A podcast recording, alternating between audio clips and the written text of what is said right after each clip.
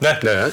자, 그러면 네. 아, 우리 권순우 팀장과 함께 뉴스 좀 짚어보겠습니다. 어서 오십시오. 어서 오세요. 안녕하세요. 선프로티비 권순우 취재팀장입니다. 네. 네. 아, 그 이벤트 때문에 제가 두 번, 두 가지를 놀랐어요. 네.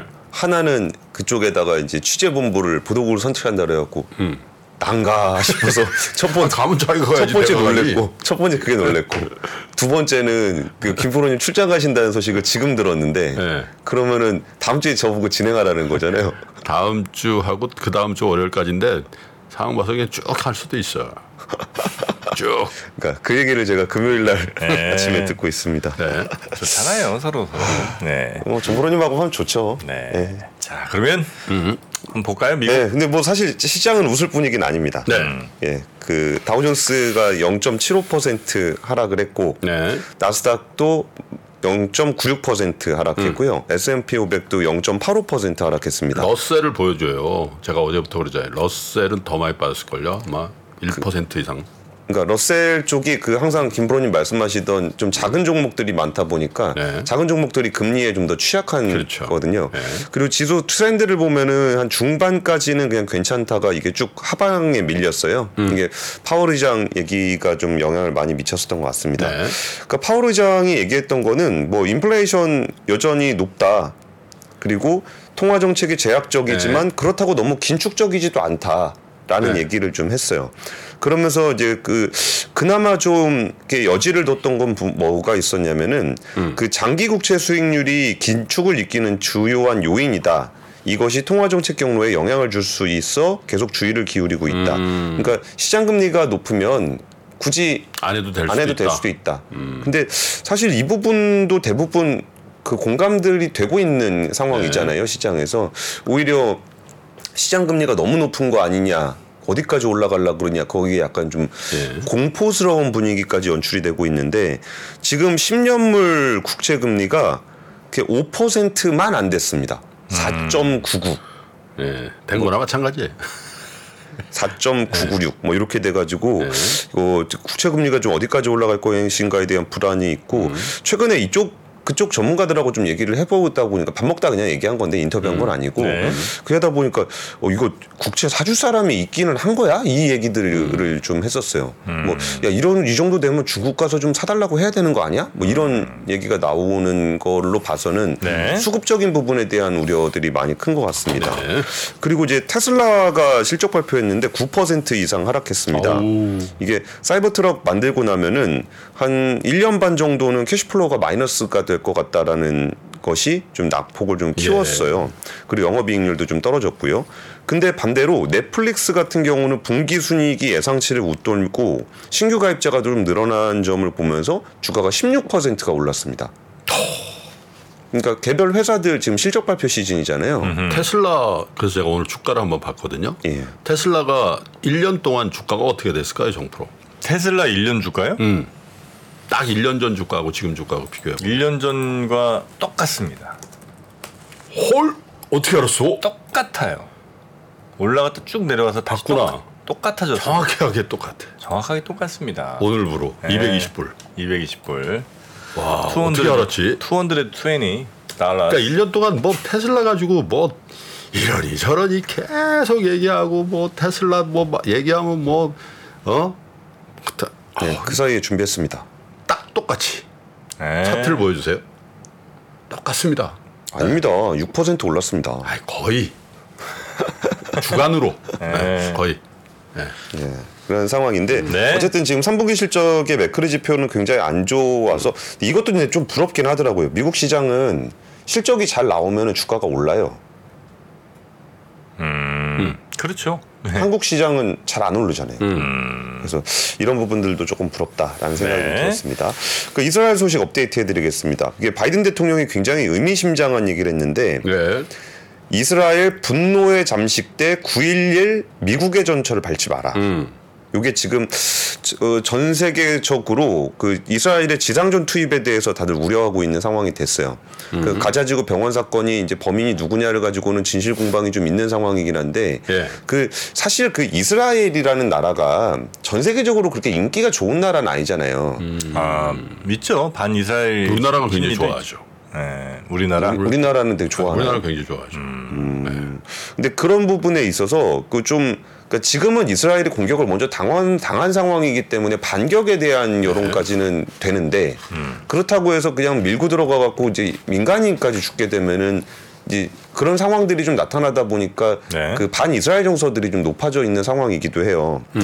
그러니까 이제 그 조 바이든 대통령이 뭐라 그랬냐면은 미국이 구일일 테러에 대응한 것 같은 실수를 반복하지 말라라고 좀 당부를 했어요. 네. 근데 이제 그게 분노의 잠식 때 구일일 테러 이후 미국은 정의를 추구했지만 실수도 했다라고 좀 얘기를 했습니다. 그러니까 음. 이 얘기의 의미를 한번 살펴보면은 구일일 테러를 당하고서 거기에 뭐 탈레반을 비롯한 알카이다 같은 세력들을 숙청하는 것에 대해서 음. 그러니까 누구도 그거를 반대하는 국제 여론은 별로 없었잖아요. 그랬죠? 그렇죠. 그래가지고 그때 미국이 이제 이라크하고 아프가니스탄에 밀고 들어가서 이른바 롱기스트 워라고 부르죠. 세사, 세계에서 가장 긴 음. 전쟁. 음. 그 이십 년 동안 거기서 작전 수행을 하고서 미국 정부가 지출한 돈만 해도 약 삼천조 원에 달하는 것으로 집계가 되고 있어요.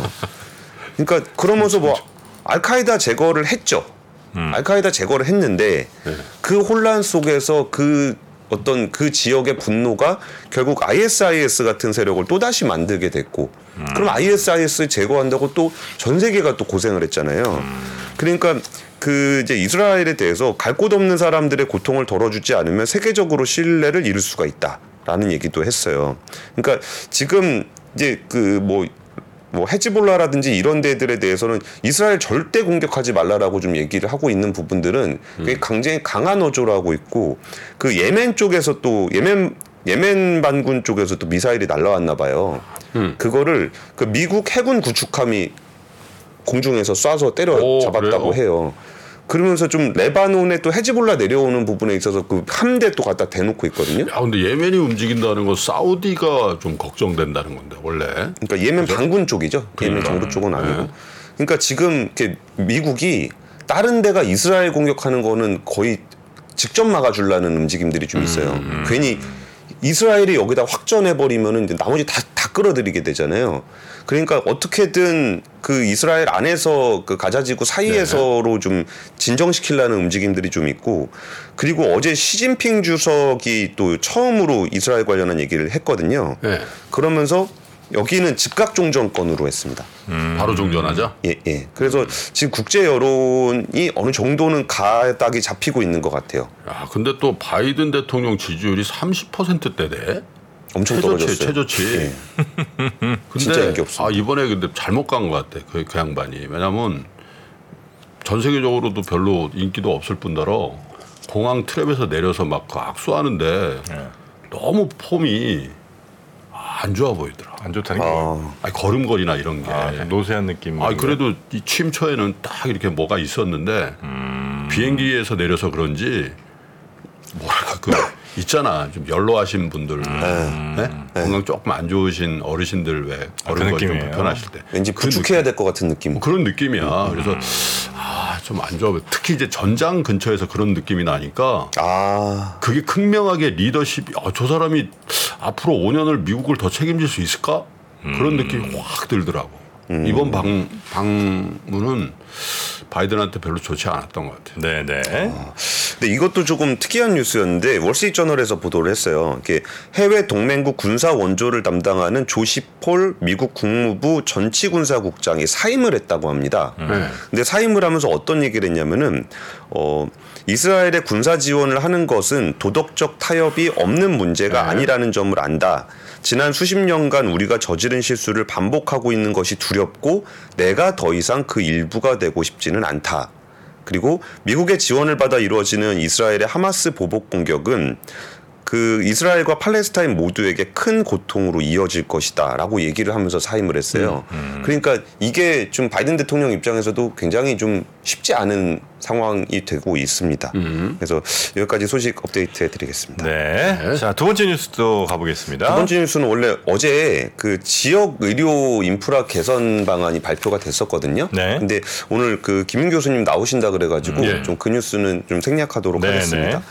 어, 정부가 그 식품 유통기업들 불러서 이틀째 그 물가 가격 인상을 좀 자제해 달라고 요구를 하고 있어요. 아, 워낙 물가가 요즘 고공행진이니까. 예, 예. 네. 그래서 음. 어 그 십구 일, 그러니까 어제 이마트 등 대형 마트 삼 사 불렀고요.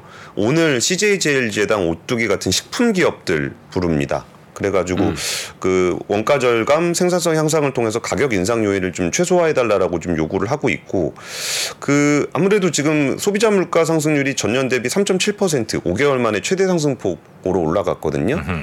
그리고 신선식품 물가가 육 점 사 퍼센트로 상대적으로 높아요. 네. 근데 여기서 우리가 좀 그 금리 아니 유가 올라가고 있는 점들도 다들 인지를 하고 계시잖아요. 음. 또 구십 불 거의 육박했더라고요. 예. 근데 사실 유가는 우리가 좀 어떻게 할 수 있는 부분이 전혀 없잖아요. 음. 그러니까 좀 식품 쪽에서라도 좀 잡으려 그러는 움직임들이 음. 있는데 음. 그 압박 강도가 이전보다 굉장히 세졌다라는 분위기예요. 근데 사실 이번 정부 출범 이후에 식품업계하고 간담회 해가지고 좀 물가 안정에 협조해달라라는 얘기를 거의 이십여 차례를 했습니다. 음흠. 근데 이번에 좀 더 가격적인 측면에서 그 직설적으로 요구를 하고 있다라는 거예요. 네. 예전에는 뭐 아예 뭐 물가 안정에 좀 협조 좀 해주세요, 뭐 이 정도 얘기다가 지금은 이제 가격 인상을 자제해달라는 요구를 직접적으로 하고 있다라는 건데, 이게 저런 측면은 좀 있는 것 같아요. 그러니까 그쪽 분들하고 얘기를 해보면은 네. 어, 거의 물가 인상 끝물인 것 같은데라는 그 어, 생각들이 좀 있거든요. 올릴 거 다 올렸고, 그러니까 음. 여기만 잘 넘어가면, 음. 그러니까 요 시점만 잘 넘어가면은 좀 잡을 수 있을 것 같은데, 요 넘어가는 시점 마지막으로 한번 톡 튀어나왔던 시점에 음. 전쟁 나면서 이게 확 올라붙어버린 상황이 돼버렸거든요. 야, 지금만 좀 잘 넘기면 된다. 지금만 좀 어떻게 넘겨보면은 하반기로 갈 때 조금 완화 요인이 있을 것 같은데라는 생각들을 내, 하는 것 같아요. 내년으로 갈 때? 예. 네. 근데 지금 이렇게 뭔, 이렇게 막 많이 올라가 있는 부분들이, 예를 들어서 설탕 가격 같은 경우에 네. 차트 한번 같이 보실래요? 설탕 가격이 되게 많이 올랐어요. 얼마예요? 흐름을 보시죠. 흐름을. 이렇게 쫙 올라가는 추세잖아요. 계속 올랐네요. 뭐 저거는. 예. 근데 이게 왜 이게 올랐는지가 특정한 이벤트로 올랐다라기보다는 일단 인도가 그 설탕 생산 엄청 많이 하고 있거든요. 음. 근데 여기가 시월부터 생탄 생 설탕 수출을 금지하겠다라는 계획들을 막 내놓고 있어요. 예, 수출. 어. 그리고 안 그래도 좀 가뭄이 들어서 수, 설탕 생산량이 좀 적어서 자기네 가격 많이 올라간다. 음. 그리고 남는 사탕수 사탕수수는 에탄올 생산하는 데 쓰겠다. 네. 뭐 이런 얘기를 좀 하고 있고요. 브라질 같은 경우나 태국 같은 경우도 지금 가뭄, 뭐 강수량 문제 때문에 설탕 생산량이 굉장히 줄어들어 있는 상황이에요. 음. 근데 여기에 지금 이렇게 정부가 설탕 가격 관련한 얘기 굉장히 좀 세게 하고 있거든요.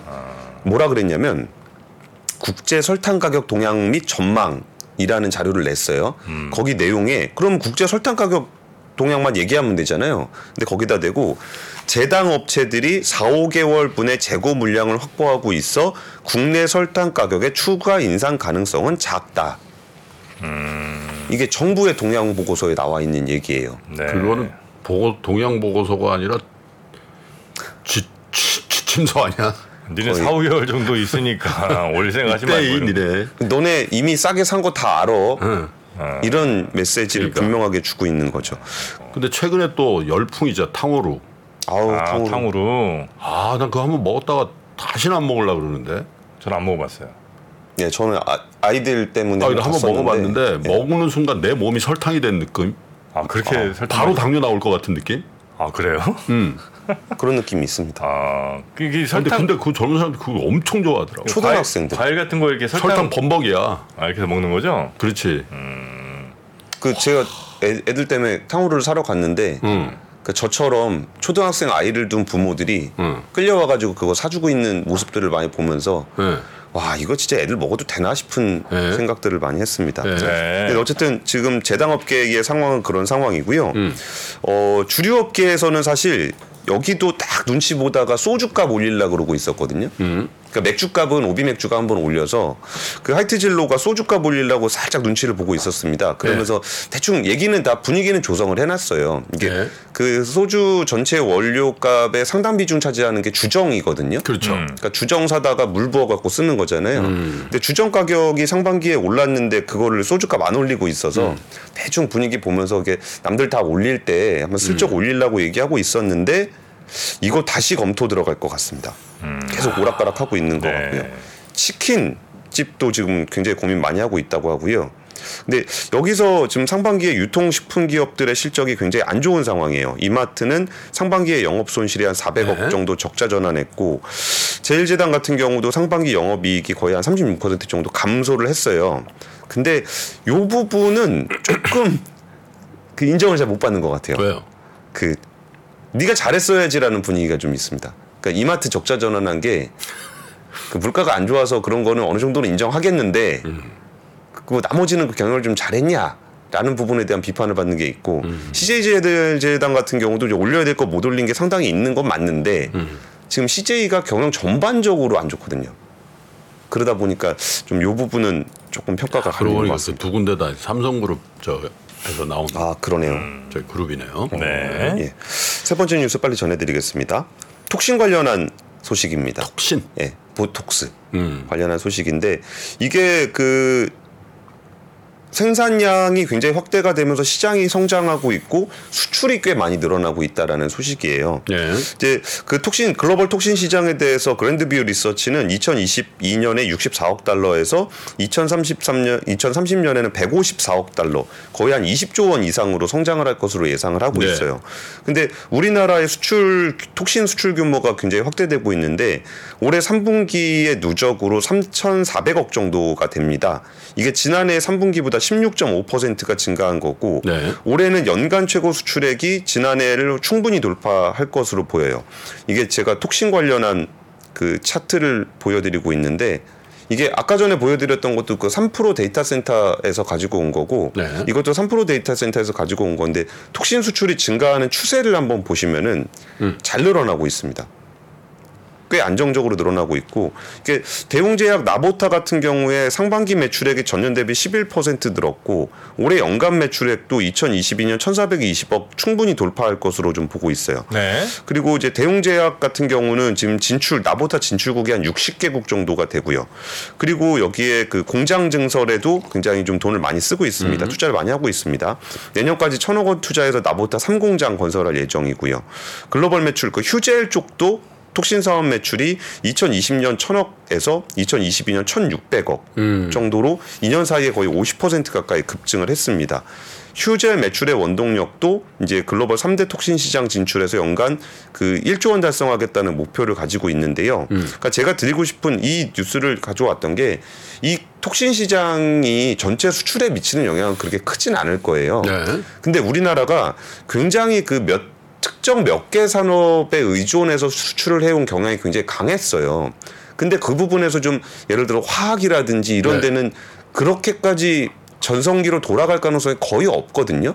그럼 그 틈을 누가 메울 것이냐에 있어서 우리나라가 특정한 중무장대 산업에 의존해 오고 있던 포트폴리오를 바꿔줄 필요가 있거든요. 음. 그럼 거기서 톡신이라든지 뭐 라면이라든지 뭐 이런 것들의 어떤 포트폴리오가 좀 더 이렇게 세분화적으로 많아져야 우리나라가 그, 십 년 그렇죠 사실 예. 예, 그게 중요하죠. 예, 십 년 예. 후를 봤을 때 훨씬 더 탄탄하게 가져가려 그러면 예. 이렇게 작지만 경쟁력 있는 산업 포트폴리오들이 그렇죠. 이게 강화가 좀 돼줘야 예. 되거든요. 이런데 이제 톡신 부분에서 우리나라가 꽤 앞서가고 음. 있는 모습들을 보이고 있어서 음. 좀 이거는 좀 눈여겨볼 필요가 있겠다 예. 싶어서 좀 세 번째 뉴스로 준비를 했습니다. 음. 네. 외환위기 오는 거 아니에요? 금융위기 오는 거 아니에요? 이런 질문들을 좀 굉장히 많이 받았었습니다. 탐욕이 되게 강했을 때 위험자산으로서의 극단적인 쏠림이 나타나고 공포감이 극에 달했을 때 안전자산으로서의 극단적인 쏠림이 나타나거든요. 과거의 일이 미래에 똑같이 일어난다 이건 아니지만 그때 당시에 위기 상황에서는 어떤 공통점들이 있었는지를 보면서 우리가 대비를 하는 방법도 고민해 볼 수 있고요. 과거를 제대로 이해하는 순간 위기의 실체가 드러납니다. 오건영의 현실경제 이야기를 서점에서 만나보세요.